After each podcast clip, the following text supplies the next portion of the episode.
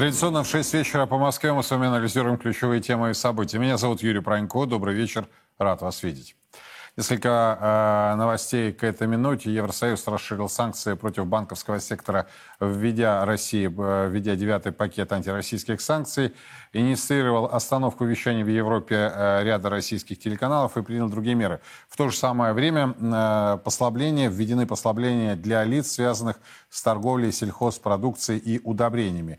Это если говорить о внешнем периметре, а внутренний периметр, э, периметр, который меня сегодня впечатлил, это новогодняя елка за 65 миллионов рублей в Воронежской области. То есть для кого-то специальная военная операция, а для кого-то распил бабла продолжается.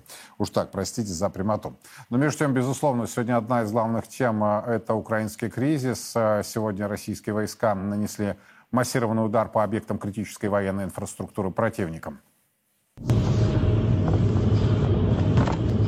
Быстрее проезжаем, пожалуйста. Давайте быстрее проїдемо. Ой, ну быстрее. Медленно.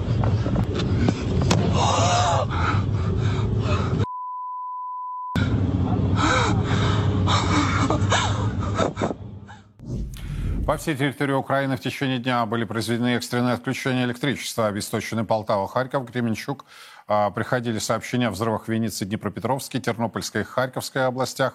А в Киеве и других городах перебои с водой, теплом и электричеством. Остановлена работа метро в Киеве, Днепропетровске, Харькове. Аварийное отключение электричества в Николаевской и Кировоградской областях. Представители киевского режима уже заявили, что будет длительное отсутствие электроснабжения. Но вот к этой минуте известно, что Киев, Киевская область и Днепропетровская область полностью обесточены.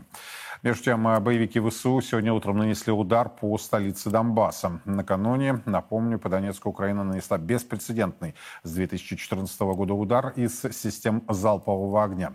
А в ЛНР бы э, в результате попадания э, реактивного снаряда «Хаймерс» э, в одно из зданий населенного пункта Лантаровка погибли 11 человек. Судьба еще 20 пока неизвестна. ТАСС сегодня сообщает со ссылкой на компетентные источники, что данные перехваченных беспилотников подтверждают вовлеченность США и Польши в подготовку терактов на территории России. Цитата. Компетентные органы Российской Федерации провели анализ электронных компонентов перехваченных беспилотников летательных э, судов, которые использовались Украиной для атак на российские объекты инфраструктуры, в частности в Севастополе, Республике Крым, Курской, Белгородской и Воронежской областях. Конец цитаты. И сегодня же, в день появления этого сообщения, президент Путин провел оперативное э, совещание с членами Совета Безопасности. Подробности, судя по всему, чуть позже последуют. Ну а прямо сейчас ко мне присоединяются Александр Михайлов, Александр Бородай. Господа, добрый вечер. Добрый вечер. Давайте начнем вот с сегодняшних, э, по всей видимости, действительно весьма эффективных ударов по инфраструктуре противника. Ваш комментарий. Давайте начнем с э, Александра Бородая, а затем, Александр Георгиевич, вы продолжите. Пожалуйста. Ну, а что тут можно сказать? Э, удары пока продолжаются, это хорошо. Это, наверное, будет эффективным, но эффективность нельзя переоценить. Дело в том, что мы все надеемся, конечно, искренне надеемся на то, что Украина экономически внутриполитически задохнется этой зимой. Я, естественно, имею в виду не население Украины как таковое, а, собственно, украинскую власть, марионеточную по отношению к Соединенным Штатам Америки. Но э, рассчитывать на это твердо и уверенно я бы не стал. К сожалению. И поэтому надо одерживать победу, прежде всего, конечно, на поле Б. И готовиться именно к этому. Александр, а я правильно слышу, что а, вы не ставите под сомнение необходимость а, ракетных ударов? Что я они считаю, должны что они абсолютно необходимы, угу. полезны и должны быть регулярными. Да, конечно, они вносят свой большой вклад. Они обязательны, и их надо было, конечно, начать тогда, когда они начались, а несколько раньше было бы желательно, чтобы они начались. Но ладно уж, слава богу, что начались, и их надо, конечно, продолжать. Другое дело, что рассчитывать на то, что это можно а, использовать это можно как единственное и достаточно эффективное средство для а, достижения целей специальной военной операции, конечно, нет. То есть без наземного наступления не обойтись? Совершенно верно. Если мы э, Совершенно верно. ставим себе И надо готовиться победы. к тому, что это наземное наступление встретит существенное сопротивление противника, у пока, пока у которого есть еще некоторый мобилизационный резерв. Правда, мы фиксируем все больше и больше на линии боевого соприкосновения подразделений различного рода наемников – да, собственно говоря, мы понимаем, что мы имеем дело уже со штатными натовскими подразделениями, которые просто ушли в отпуск, так сказать, в кавычках, да, поменяли шевроны и за отдельные дополнительные премиальные деньги активно э, на основе, на ротационной, естественно, основе э, воюют на стороне нашего противника, ну, где-то месяц, где-то два, потом отправляются обратно домой и тем самым выносят с поля боя уникальный опыт э, реальных боев э, с российскими с подразделениями, э, частями, ну, в общем, силами Российской Федерации. Я понял. Александр Георгиевич, что скажете? Я скажу, что Бумеранг вернулся на базу. На протяжении восьми лет Украина издевалась над жителями Донецкой и Луганской областей. Они ставили, ставили перед собой задачу не просто, так сказать, вернуть в состав, в состав Украины, они ставили задачу максимально уничтожить людей, проживающих там. Разговор пошел на откровенности. Когда министр обороны или как главнокомандующий вооруженными силами Украины заявляет о том, что нужно убивать русских, я полагаю, что, так сказать, это уже э, является запредельным заявлением.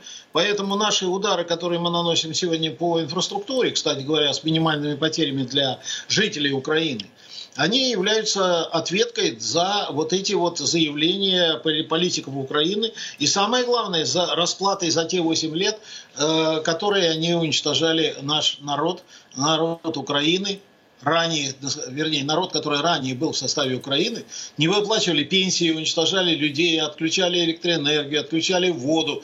Они просто издевались, и они ничем не отличаются по своей структуре, по своему сознанию, так сказать, от самых настоящих нацистов, которые уничтожали людей в газовых камерах. Поэтому Бумеранг вернулся на базу. И на сегодняшний день я полагаю, что этот процесс будет продолжаться. И э, те, кто затеял вот эту вот историю, по большому счету, лишая, лишая людей э, выбрать ту зону жизни, в частности, в составе Российской Федерации, эта тема будет продолжаться. Я думаю, что мы еще много любопытного увидим в этой жизни. Потому что, по большому счету, люди, так сказать, жившие в комфорте, которые фотографировались на фоне плакатов по взрыву Крымского моста, ну, понимаете, в общем, кор короче говоря, надо переосмыслить свое поведение. Даже не поведение, а свои, свои взгляды на э, складывающуюся ситуацию. Правильно ли я понимаю, я сейчас э, к Александру Бородай обращаюсь, что эскалация, новый виток эскалации вы ожидаете. А, означает ли это вот сообщение официальное, вы знаете, как в небезызвестные времена агентство ТАСС уполномочено заявить, да, и вот это заявление о вовлеченности представителей США и Польши, не просто вовлеченности, а фактически в соучастии подготовки терактов на территории России, на мой взгляд, не случайно. Сегодняшний Совбез не случайен. А я понимаю, что моделировать ситуацию крайне сложно, но тем не менее. Опять-таки, знаю, Александр, что вы постоянно находитесь э, в зоне соприкосновения и знаете больше, и знаете лучше, чем каждый из нас вместе взятый. Что скажете?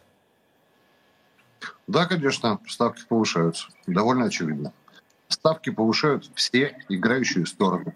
А их две, по сути дела, это коллективный Запад и мы. Да, пока это все еще специальная военная операция, по крайней мере, с нашей стороны. Не война, совсем не война, а специальная военная операция. И высокоинтенсивные боевые действия являются всего лишь инструментами одним из инструментов, который задействуется в большой, сложной, многомерной геополитической игре, в которой ставки постоянно растут. К чему это приведет, пока сказать трудно, но лично я и мои товарищи-добровольцы, мы готовы ко всему, к любому разрешению, и нам нужна только победа. А, хорошо. Александр Георгиевич, есть та планка максимальная когда ставки, собственно, будут уже на самом верху? На ваш взгляд, в чем они будут заключаться, если они... Я думаю, это ставки будут в самом низу. А на, я имею в виду то, что когда наконец-то политическое руководство Украины осознает вообще пагубность своей политики. Хотя это бессмысленно. Я призываю, к, так сказать, условно говоря, к созданию людей, лишенных э, лишенных какой-то, э, так сказать, логики и аналитики. Поэтому на сегодняшний день, чем ниже будет ситуация, чем хуже будет ситуация в Украине, мы опять-таки не, не воюем с украинским народом, мы воюем с системой, с образом жизни, с образом мыслей, который, основой которой является нацизм. Ведь э, не просто так говорит министр, главнокомандующий, главнокомандующий э, войсками. Он говорит о том, что надо уничтожать всех русских. Ну, ребята, ну тогда мы будем обороняться. Мы этого не просто будем обороняться, мы будем обороняться всей мощью российской армии, российского вооружения, российской техники. Александр Георгиевич, ну подождите, И... если послушать Столтенберга, генсека НАТО, да, то а, Украина воюет за свободу европейскую. Э, за европейцев. Ну, вы же слышали, если послушать канцлера Германии Шольца, который говорит, в общении с а, президентом Путиным у них по-прежнему такие э, нормальные диалог, нормальные отношения, они тоже борются, имеется в виду Украина, за Европу. И так на каждом углу я уже молчу про э, э президента Франции. Вот э, сегодня хорошая шутка, да, была. Э, если у России символ э, э, России это медведь, то символ Франции, я никого не хочу тут не обидеть, это петух, да? И вот э, президент Путин это представитель такого государства медведя, да, а это петушиный президент. Так вот, петушиный президент э, Макрон говорит, что э, Россия слабо себя ведет, как трусливое создание себя ведет, нанося удары ракетные по э, э, инфраструктуре, критической инфраструктуре, военной инфраструктуре Украины. Это же высокопоставленные лица. Это люди, вообще-то, которые, как говорят в таких случаях, отвечают за каждое сказанное слово. А у меня складывается ну, впечатление, что они уже вообще ни о чем. Да, Александр, пожалуйста. Вы ну, знаете, мне больше нравится... Подождите, давайте Александр Бородай, потом Александр Михайлов. Да. Мне больше нравятся слова известного польского политика, заместителя, по-моему, председателя их сейма, парламента их польского, который сказал совершенно откровенно, мне кажется, это прекрасное высказывание, он сказал, что украинцы воюют за свое право быть гомосексуалистами. По-моему, хорошо сказано. Может добавить только одно. За право быть пассивными гомосексуалистами. А европейцы, видимо, выступают ну, в аналогичной роли. Так что, как говорится, э, так сказать, дай им Бог успеха на этом пути, пусть просто они нашу землю от себя очистят. Потому что это наша земля, на которой все еще живет некоторое количество наших людей. Те боевые действия, которые мы называем СВО, по своему характеру психологическому являются гражданской войной. Войной между людьми одной крови, одной культуры, одной веры, одного воспитания, но войной идей, в которой мы, мы русские, русские, мы не были, малоросы, великоросы, да хоть башкиры, татары, чеченцы, все, угодно, все кто угодно. Мы воюем с предателями, с теми, кто предал не просто Россию и русский мир, а предал тысячелетнюю историю, начиная с князя Святослава, князя Владимира, ну, так сказать, и заканчивая нашими общими предками, которые воевали и гибли в Великой Отечественной войне. Вот всех этих предков предали те, кто сражается сейчас под желтым блокитным флагом. И в большинстве своем они это прекрасно понимают. Может быть, кто-то рефлексирует на эту, на эту тему очень отчетливо, кто-то менее отчетливо. Но это не, не так важно, потому что интуитивно это они понимают почти все.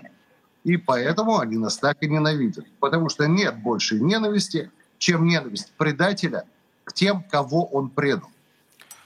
Я подписываюсь под каждым э, словом, сказанным Александром Бородаем, по одной простой причине. Буквально минуту займу. Мой прадед, Мина Пронько, погиб в феврале 1944 года, освобождая Украину вот от тех, кто пытается ее вернуть непонятно куда. И для меня это, вот я почему Саша согласен с Бородаем, это принципиальный вам вопрос. Это можно расценивать как гражданская война, это можно расценивать как братоубийственная война, но это война с предателями, с подонками, которые предали своих дедов и прадедов, своих отцов. И вот это вот раздел. И я не могу понять, как еврей Зеленский мог предать своего деда, которому он ходил на могилу, ветерану Великой Отечественной войны. Я не могу этого понять, и я не могу этого принять. Однако есть э, хороший ответ по этому поводу. Те гигантские десятки миллиардов долларов и евро, которые идут с той стороны, они же обогащают определенный круг. И в том числе вот этого небезызвестного персонажа, состояние которого уже достигает 1 миллиард долларов. Но я не хочу вот в эту степь уходить, хотя мы должны, почему еще с Бородаем согласен, должны понимать, огромный денежный поток. Просто так это не закончится. Они пилили, они сидят на темах, они понимают, с кем они делятся, что остается в Вашингтоне, что остается а, в Брюсселе, что доходит до них. Александр Георгиевич, заканчивайте мысль. Что вы скажете по этому поводу? По этому поводу я скажу только об одну простую истину. Когда человеку нечего говорить, он начинает, когда человеку не интересен народ как таковой, он говорит о тех мыслях, которые якобы этот народ несет. Ведь мы с вами не слышали ни разу, так сказать, те утверждения о том, что э, пытаются каким-то образом спасти население Украины, спасти как, какую-то украинскую идентичность. Нет, Запад говорит свобода, демократия. То есть э, сам украинский народ, который должен принимать решения э, о своей дальнейшей судьбе, выведен за скобки. Поэтому на сегодняшний день мы наблюдаем просто борьбу не столько, так сказать, между двумя, э, так сказать, вернее, гражданской войны между единым народом, народом, так сказать, славян, а идет борьба между, между позициями, между идеями, между идеологией и, самое главное, образом жизни. Вот мы сегодня посмотрели э, новости, и мы с вами видим уже какую, какую свободу несет украинский, в кавычках, украинский народ э, той же самой Великобритании, той же самой Польши, которая уже вот так вот наелась этого украинского народа и пытается убрать их назад к себе на родину. То есть откуда они приехали. Поэтому я думаю, что вот рассуждение о свободе, о демократии, это носит общий такой как бы э, завуалированный характер решения собственных задач. Украинский народ не нужен на Западе никому. И чем дальше, тем меньше он будет нужен.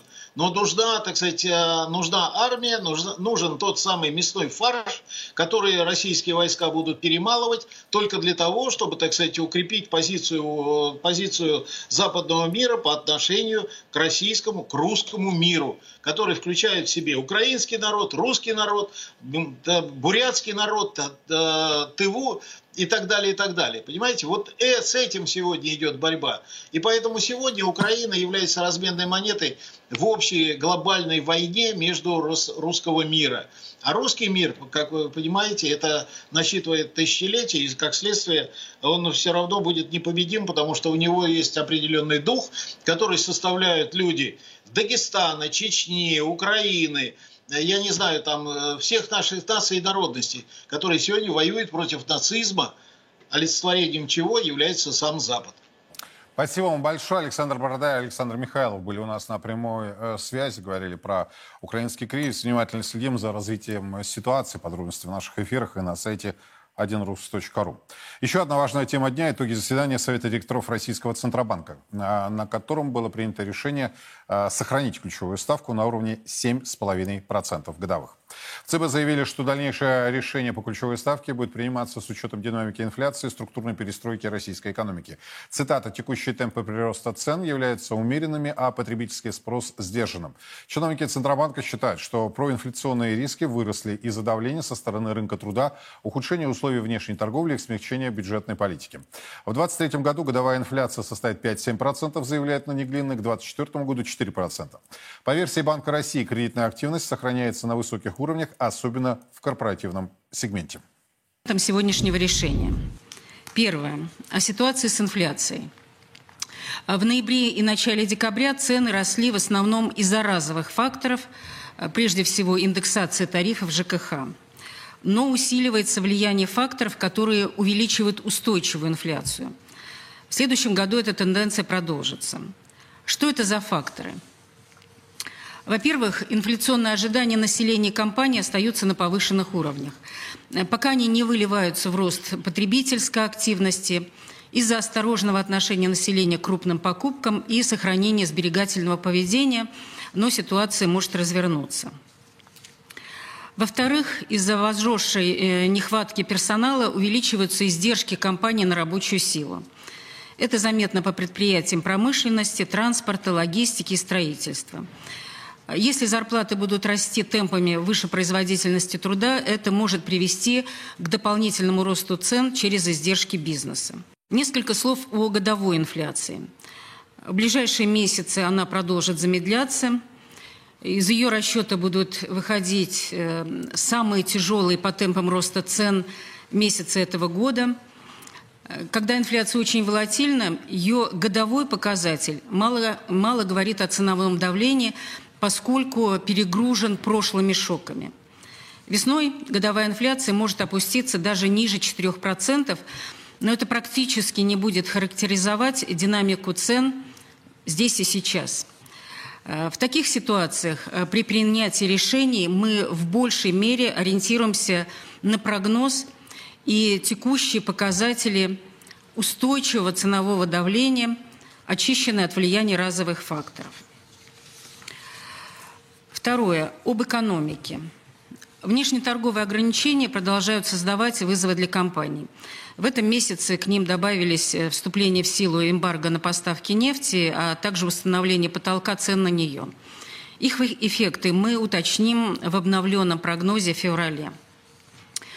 Деловая активность в октябре восстанавливалась после спада месяцем ранее. Данные опроса предприятий указывают на продолжение роста и в ноябре. Индекс бизнес-климата Банка России после октябрьского снижения вырос. Улучшились текущие оценки и ожидания бизнеса относительно производства и спроса, особенно в секторе услуг. Говоря об инвестиционной активности, можно отметить, что э, замедление частных инвестиций отчасти компенсируется наращиванием государственных. В региональном разрезе наибольший прирост инвестиций наблюдается на Дальнем Востоке – Здесь активно строится и модернизируется транспортно-логистическая инфраструктура, увеличивается ее пропускная способность. Третье. Денежно-кредитные условия в целом остаются нейтральными. Доходности ОФЗ после роста в сентябре изменились незначительно. При этом наклон кривой стал немного круче. То есть ставки на ее коротком конце скорректировались вниз, а на дальнем оставались неизменными – это отражает сохранение возросших геополитических рисков, повышенных инфляционных ожиданий, а также увеличение объема госзаимствований. Давайте обсудим тему. Владимир Брагин ко мне присоединяется. Владимир, здравствуйте. Добрый вечер. Ну, особого энтузиазма я как-то не увидел э, ни на лице, ни в словах Эльвиры Сахибзадовны. И брошки, опять-таки, не было никакой, да. Э, в предыдущий раз она пояснила, что, собственно, брошка – это некий такой посыл. По всей видимости, сказать особо нечего. Э, меня и напрягли такие рассуждения о том, что непонятно, что, какая будет реакция после введения потолка на углеводороды, что, дескать, надо смотреть. Э, сложно с точки зрения дальнейшей экономической ситуации. Вы разделяете вот этот пессимизм или все-таки почувствовали некий оптимизм в словах главы Центробанка? Э, да я бы не смотрел, не сказал бы, что это какой-то пессимизм. Да? Просто, как я понимаю, сейчас нет такого однозначного взгляда на то, что же, собственно говоря, как, как вот этот комплекс всех проблем и там, не знаю, возможностей скажется на инфляции, да? потому что есть а, варианты, когда инфляция действительно продолжает устойчиво замедляться, есть варианты, когда начинают работать э, устойчивые там проинфляционные факторы, да, и здесь, ну, по крайней мере, если смотреть то, что там мы ожидали, то, что рынок ожидал, в общем-то, логично в такой ситуации взять паузу, да, и просто посмотреть, да, что происходит. Потому что, ну, просто если продолжить, например, снижать ставки или начать их, например, наоборот, повышать, да, то не совсем понятно будет, да, на выходе, что же это будет в результате. Да. То ли это эффект принятых решений, то ли, соответственно, ну, как сказать, последствия тех тенденций, которые уже наблюдаются. Ну, просто нужно, как сказать, время оценить вообще, что же, собственно, происходит, куда все движется, куда нужно давить, да, там, не знаю, а, то ли нужно дальше сохранять жесткую политику, то ли все-таки можно дальше снижать. Поэтому, ну, в данном случае я все-таки с ЦБ скорее солидарен. На мой взгляд, да, на внутреннем мой взгляд, что, наверное, можно сейчас спокойно снижать ставки, но, повторюсь, да, это скорее ощущение, да, это я пока в этом, ну, там, не знаю, там, голову на отсечение не дам, да, что вот прям вот нужно обязательно, надо посмотреть, что А вот давайте послушаем а, опять Эльвиру Набиулину, где она говорит о тех рисках, которые возрастают или которые находятся в такой зоне определенной неопределенности, уж простите за тавтологию, и турбулентности? Перейду к рискам, которые могут привести к отклонению инфляции от базового прогноза. Краткосрочные риски сместились в сторону проинфляционных, и их перечень расширился. Мы по-прежнему видим риски более существенного охлаждения мировой экономики, э, чем это заложено в нашем базовом сценарии. Хотя в последнее время появились данные о снижении инфляции в некоторых развитых странах, и, соответственно, уменьшились риски чрезмерного ужесточения денежно-кредитной политики. Со стороны внешних условий на экономику влияет санкционный режим.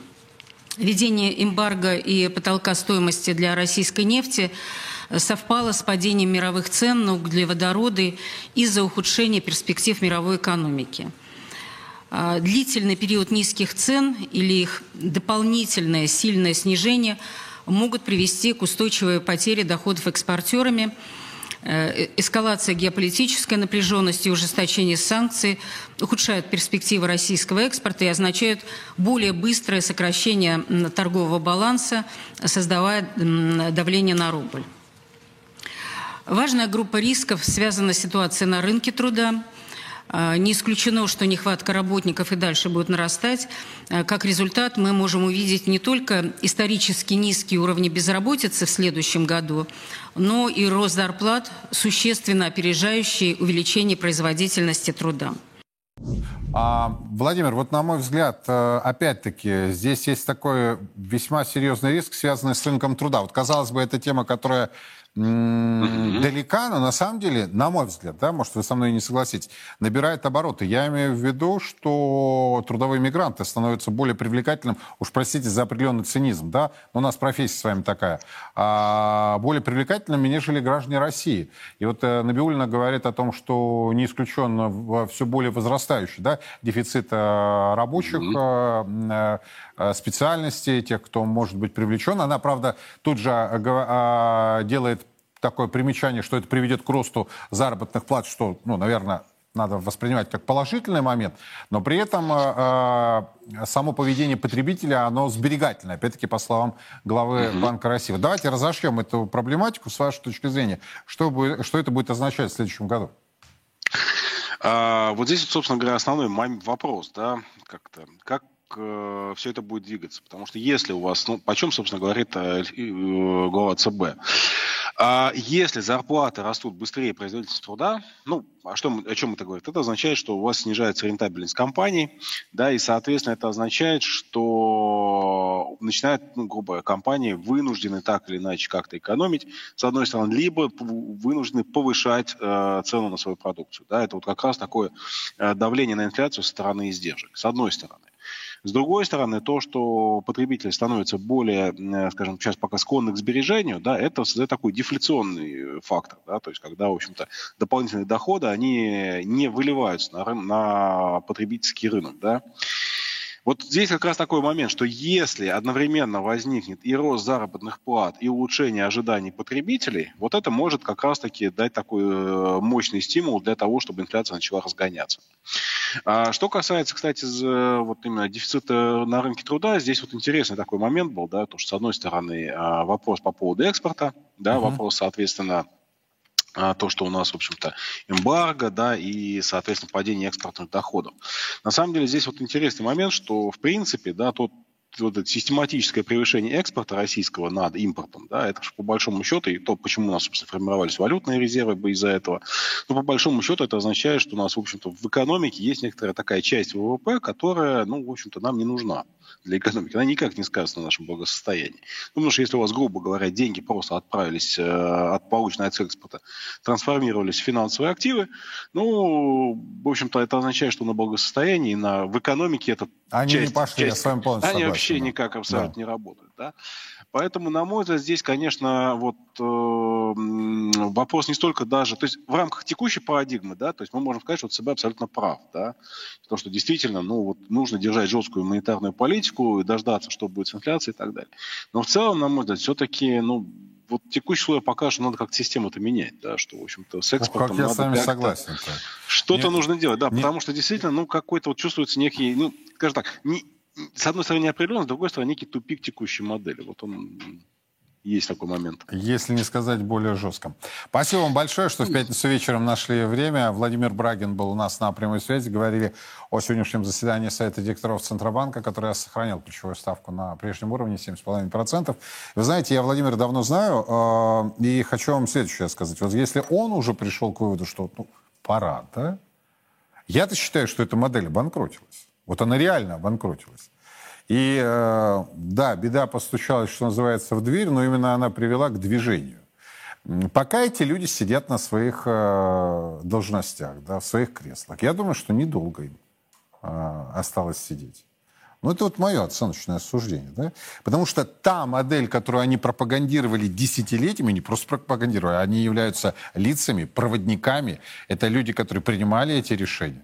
И Брагин вот так очень э, аккуратно подвел к мысли, да, если в той модели, которая была, сотни миллиардов баксов уходили за бугор, а на благосостояние, собственно, российских домохозяйств и самого Отечества никак не а, оказывали никакого влияния, то вот люди, которые занимаются финансами, да, они же очень, на самом деле, скупые на эмоции.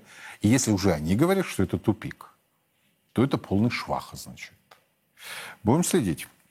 Знаете, сейчас неожиданно такой ракурс э, поменяю. А, у нас здесь а, с э, очень мне дорогим человеком сложилась такая ежегодная традиция, уже фактически традиция. Мы с ней подводим итоги года. Вот так неформально, неофициально, говорим всегда откровенно здесь, в студии Царьграда. И э, прямо сейчас я вас, собственно, к этому разговору приглашаю, потому что ко мне присоединяется известная российская актриса Мария Шукшина, а, подводим итоги уходящего года. Мария Васильевна, видеть. Добрый вечер. Добрый вечер. Времени же, как всегда, кому я говорю? Вы мне тоже да? дорогой человек. Вот. А его мало, да? Его да. мало. Да.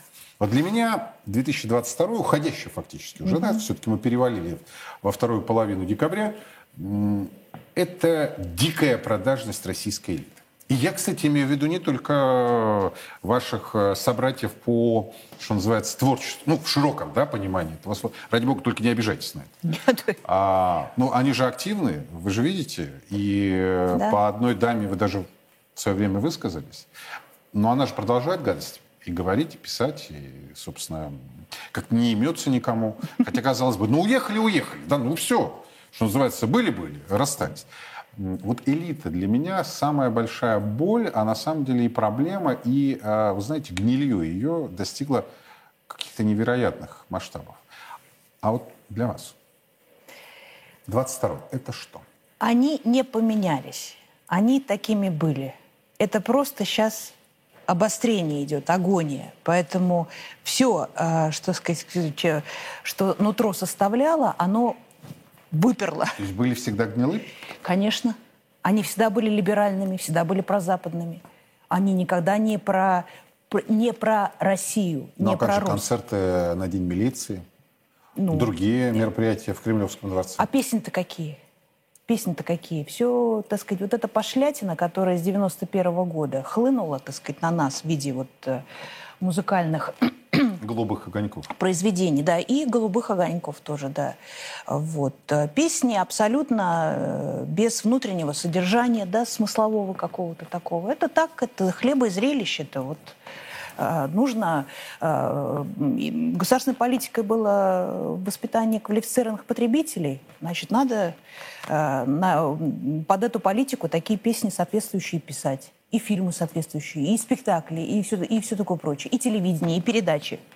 Все, под эту, все заточено под воспитание квалифицированного потребителя и эффективного менеджера. Но ничего же не изменилось. Или изменилось? И вот я, я говорю, ничего не изменилось. Вот если мы сейчас включим это, да? Угу. Голубой ящик. Все те же лица. Все, все то же самое. Все то же самое, только немножко контент. Да, контент там, там поменялся. Я имею в виду, сейчас нам говорят, что на Первом канале а, там какие-то абсолютно новые песни будут. Угу.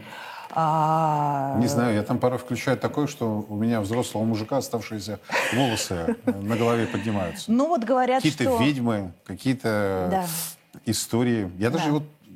Мне, мне один мой близкий друг говорит, ты что, смотришь, что ли? Я говорю, нет, я щелкал. Я тут приболел, да, я щелкал. Я не то, чтобы был прикован, да, к постели, но мне приходилось. И, Мария Васильевна, вы даже не представляете, что я там увидел.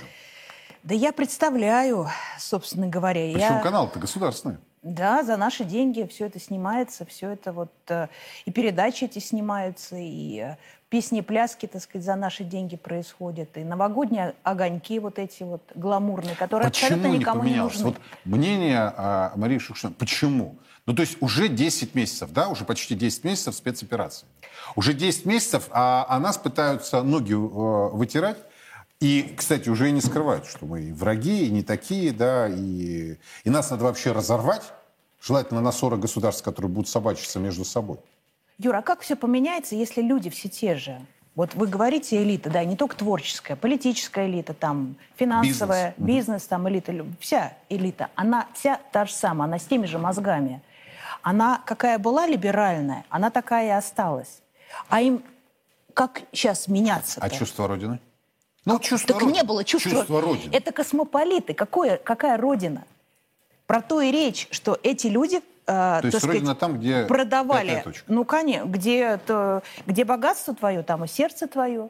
А где твое богатство, имущество? Где там семьи, там любовницы, где они? Там все на Западе, там и сердце. Вот, поэтому э, эту страну на, надо продать уже до конца, разрушить до конца. Вот, собственно говоря, чем они и занимаются. И то, что они делают. А как поменять? Как, как может это вообще все поменяться? Ну, никак. Нет, они тужатся, они пыжатся сейчас, да, там э, кто-то, так сказать, кто, я говорю, сейчас отстроился от э, замочной скважины пристроился к народным песням э, и пляскам. Э, кто-то, значит, поехал на Донбасс там, да, с а, с гуманитаркой. А я знаю массу людей, которые в Эмираты поехали. Открывают там свои бизнесы, отсюда вывозят. Так нет, они поехали-то с гуманитаркой для селфи. Это же не... А. Нет, это я про Бузову говорю, господи, а. ну что.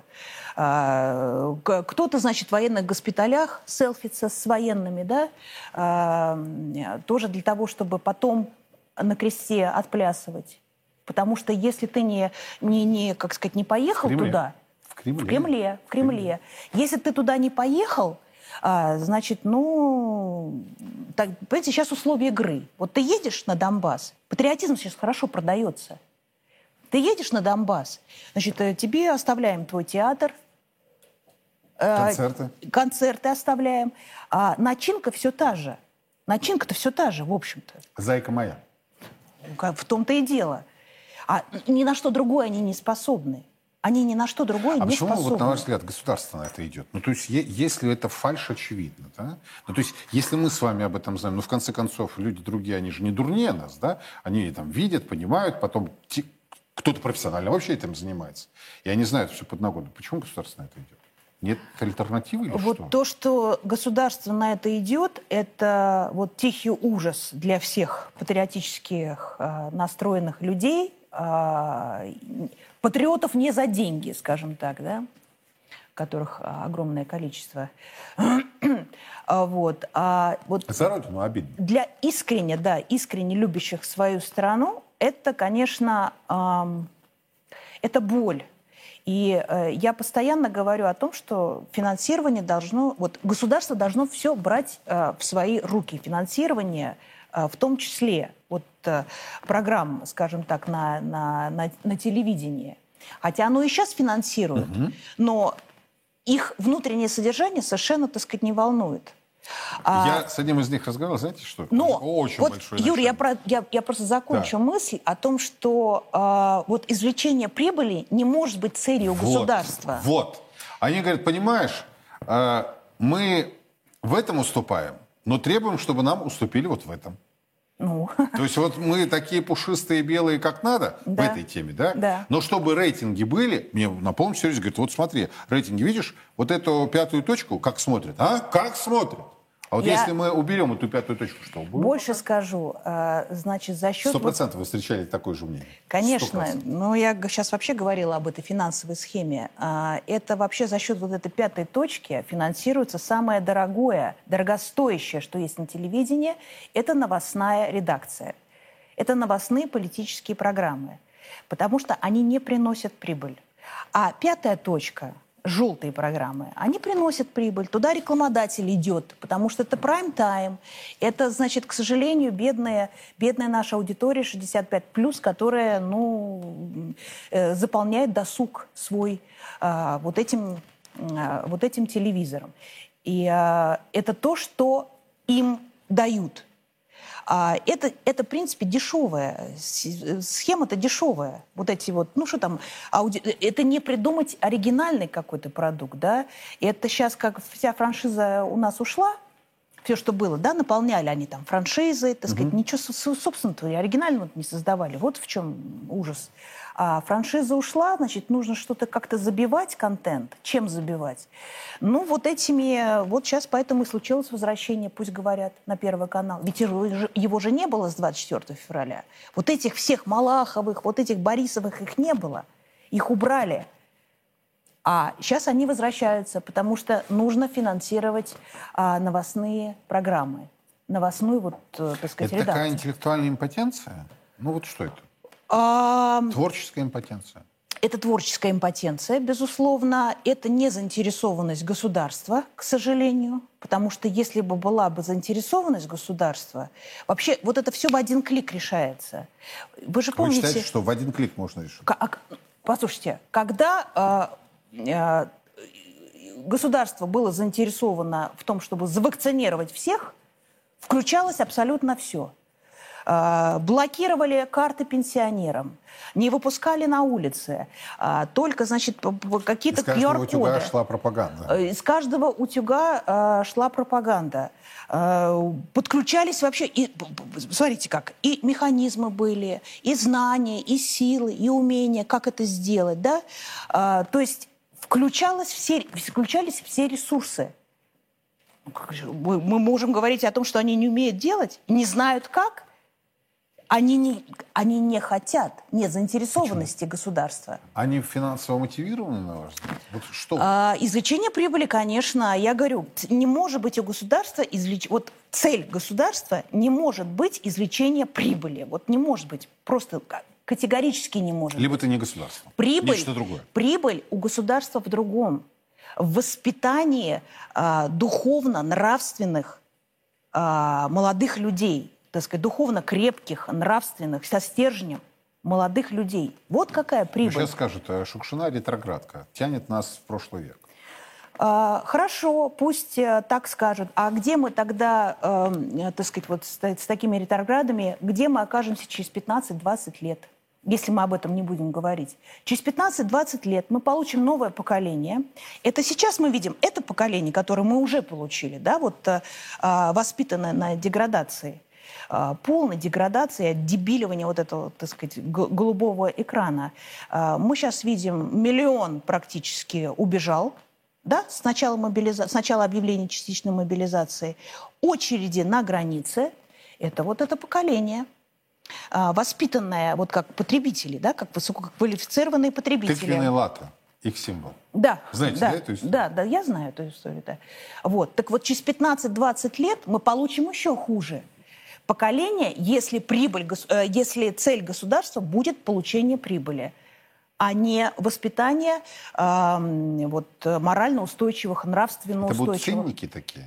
То есть это вот какое тогда будет поколение? Ну, это виртуальное как бы мир, да, так сказать. Это атомизированное общество, абсолютно это вот э, то, что там западная да, э, идеология, это индивидуалистическое общество, да, то есть состоящее из индивидуалистов, да, так сказать. Э, у нас-то всегда коллективизм, угу. у нас-то в нашей крови, в нашей генетике мы, так сказать, сообщ... мы соборно решаем проблемы, да, мы привыкли к тому, чтобы... Ну, правда, начинаем решать, когда нас хорошенько тюкнут. Ну, Есть такая особенность. Вы знаете, э, в любом кризисе всегда, всегда находятся э, в итоге э, внутренние духовные ресурсы, которые вот этот кризис и решают, изменяют в благоприятную сторону. То есть это так устроена Россия. Мы То скорее есть... выиграем эту битву или скорее проиграем, по мнению Марии Шукшиной? Мы, конечно... И не будет ли велика цена проигрыша и победы? А, Цена будет великой, но мы выиграем. Почему вы так убеждены? Потому что всегда, э, ну, вот Россия так устроена. Это не, это не хорошо и не плохо, да, вот всегда включаются а, в великие кризисы, всегда включаются вот эти вот какие-то скрытые мобилизационные механизмы в народе. А, вспомнить 1612 год, так сказать, народное ополчение – а, католики были, э, поляки-католики были в Кремле, да, там уже на престоле уже был этот католик, сидел Владислав. И, кстати, нашлись русские, которые присягнули. Ну, не без этого, безусловно, бояре, семибоярщина угу. там была, да, и все, все ратовали э, за то, чтобы католици, католици, католи, ци, чтобы католиками все стали, короче, слово катализировать. Труднопроизносимое русское да, слово. Вот, э, русских, да, то есть, ну, э, да, они уже продавали, вот она, так сказать, аналогии с историческими событиями а вы не думаете, много. То, что сейчас, вот, э, э, я, я вот в самом начале заговорил про, может быть, так жестко про прогнившую систему, а, но вспомните начало мобилизации, ведь неожиданно, mm-hmm. да, страна вообще-то ахнула. Да. Носков, трусов и штанов нет. Да а при этом выделялись миллиарды. Ну, это что же известная да, история? Да. Когда э, главы двух парламентских комитетов направили обращение к генеральному прокурору. Господин Краснов, разберитесь. Да, да.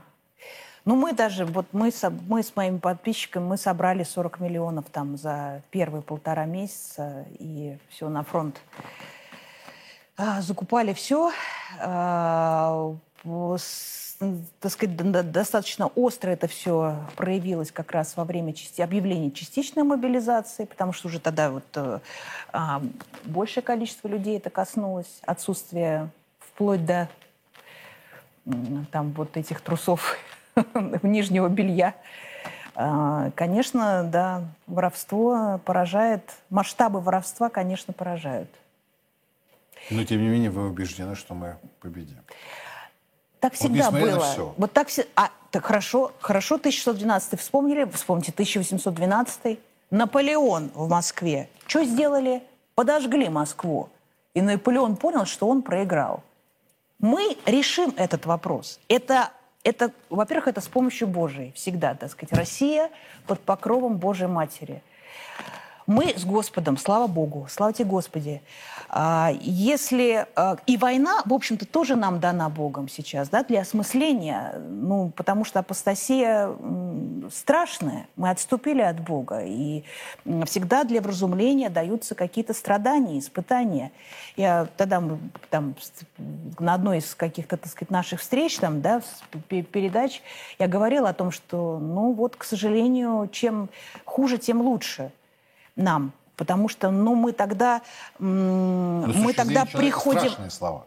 Страшные, конечно, да, но мы приходим тогда, мы в, бедах своих, в горестях, в страданиях, мы, мы э, поворачиваемся лицом к Богу. Мы только так можем повернуться, к сожалению. Пока у нас хлеба и зрелищ, пока, значит, так сказать, э, пляски на кресте, ну, ну не можем мы повернуться к Богу. И тогда Бог нас поворачивает к себе сам уже Дорожность. войнами, да, мором, на моровой какой-то, так сказать, поветрием там. Э, и это все, все, все, все есть в Библии. Все, так сказать, об этом все написано еще. Э, пять, Не одно тысячелетие назад. Да, пять с половиной там, тысяч, там сколько уже, семь. Маша, а можно вот такой неожиданный и некорректный вопрос? Ну, я же некорректный журналист, меня часто многие так называют. Надо соответствовать и не разочаровывать людей. Да. Я как-то задавал близкий к этому вопрос, ведь вы успешная. Угу. Вы не просто состоялись как личность, да? Вы из очень серьезной семьи. Я преклоняюсь перед вашим отцом. Да. А вы же могли и уехать. Могли? Нет. Нет? Нет. Не было такого? Было, знаете, когда такая... Хорошо. Могли же молчать? Могли. Могли в ковид молчать? Могли? Могли. Могли заниматься своим бизнесом? Могли? Могли. Вот вам ну, это зачем? А, да, наверное, могла, наверное, не знаю. Но совесть моя меня мучила бы. То есть она меня бы душила. Совесть, данная нам от Богом, есть в каждом человеке. И э, кто-то просто ее начинает душить, чтобы она вот свою голову не поднимала, а кто-то, в общем, начинает прислушиваться. И не может жить по-другому, потому что совесть говорит в нем. Не молчи. Ты видишь все, ты все поняла, вообще все, что происходит, поняла, разобралась с Божьей помощью. Действуй. Почему такая молниеносная реакция по поводу отсутствия желания уехать? Сейчас нет, категорически. 90 конец 80-х, начало 90-х. Ну, молодая была, 20 лет. А, было желание, все вокруг уезжали. А, и тоже, как сказать, я думала о том, чтобы уехать. Потому Попробовать что... что-то новое? Ну, потому что Запад очень нравился. Вдруг открылись вот эти вот границы, открылись, э, вот эта бетонная стена развалилась.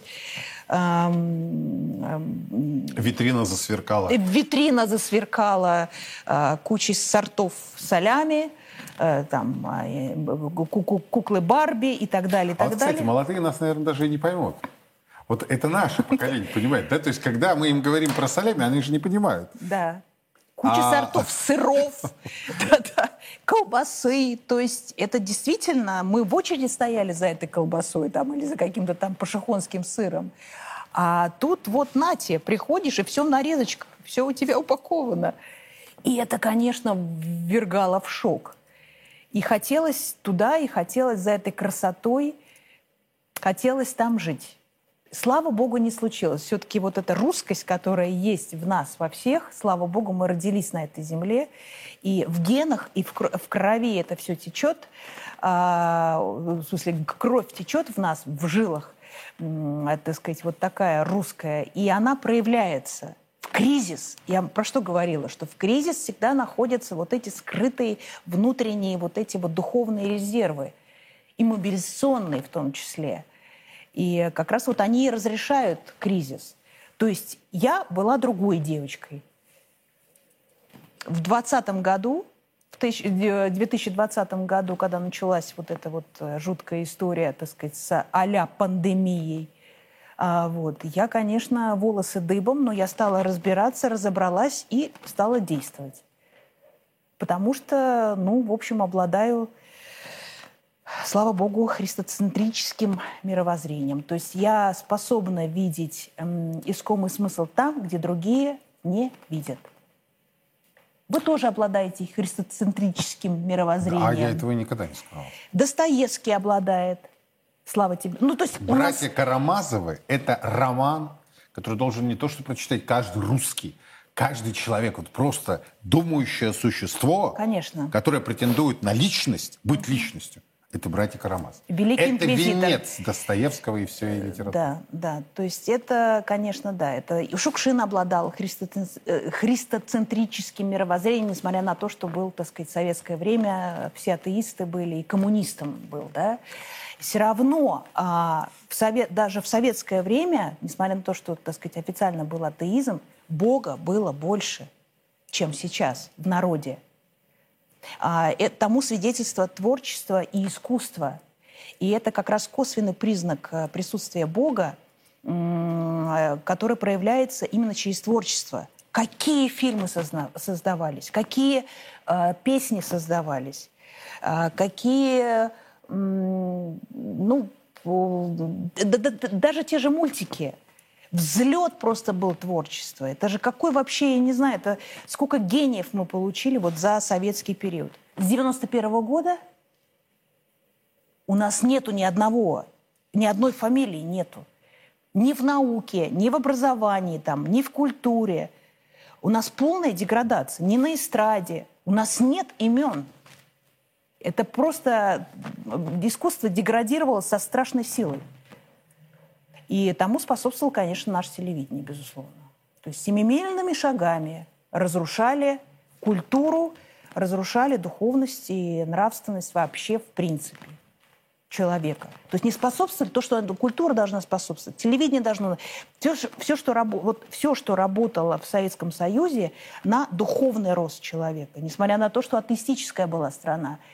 Но вот я говорю, что это вот... Э, и многие как раз тогда творцы, там, творческие деятели как раз находили вот это вот а был утешение душевное. Был, был, был вот... Нет, нравственность была, я говорю 100%. о духовности, да. И вот душевное, вот это, так сказать, э, такое утешение, они находили как раз именно в творчестве, в культуре. У нас буквально минута. Но мы не можем а, вечер завершить, да, вот на таком пессимизме. Да. Нет, а я не пессимизм. Я нет, как да? раз сказала, что нет. Я как раз сказала, что включится. Вот у меня включились. Я не знаю, как у вас. Может, вы так всю жизнь жили, а я включилась. Понимаете, вот эти внутренние, скрытые вот эти вот... А, резервы? Э, резервы какие-то, да. Ресурсы, которых даже не подозреваешь, что они есть. Но это в крови, это генетическая наша память. Как в спорте говорят, открылось второе дыхание. Открыл второе дыхание, да. И это верю, что как ополчение, как э, Минино-Пожарский, как э, в XIII веке, там вообще остатки суверенитета были с нашествием татаро-монгол. А это Ливонский орден, так сказать, битва там со шведами, с Ливонским орденом Александр Невский. Откуда силы-то брались? Все уже под Золотой Ордой вообще там находились. Нет, мы за свою родину будем драться. Мария Шукшина, здесь сейчас. Спасибо огромное, а, что в наше время приехали э, со мной в студию прямого эфира известная российская актриса. Я думаю, мы эту традицию сохраним. И в следующем году обязательно. Я с удовольствием. Спасибо. А на сегодня это все. По будням в 6 вечера мы с вами анализируем ключевые темы и события. С вами и нашими гостями. Меня зовут Юрий Пронько. Хорошего вам семейного вечера и до понедельника.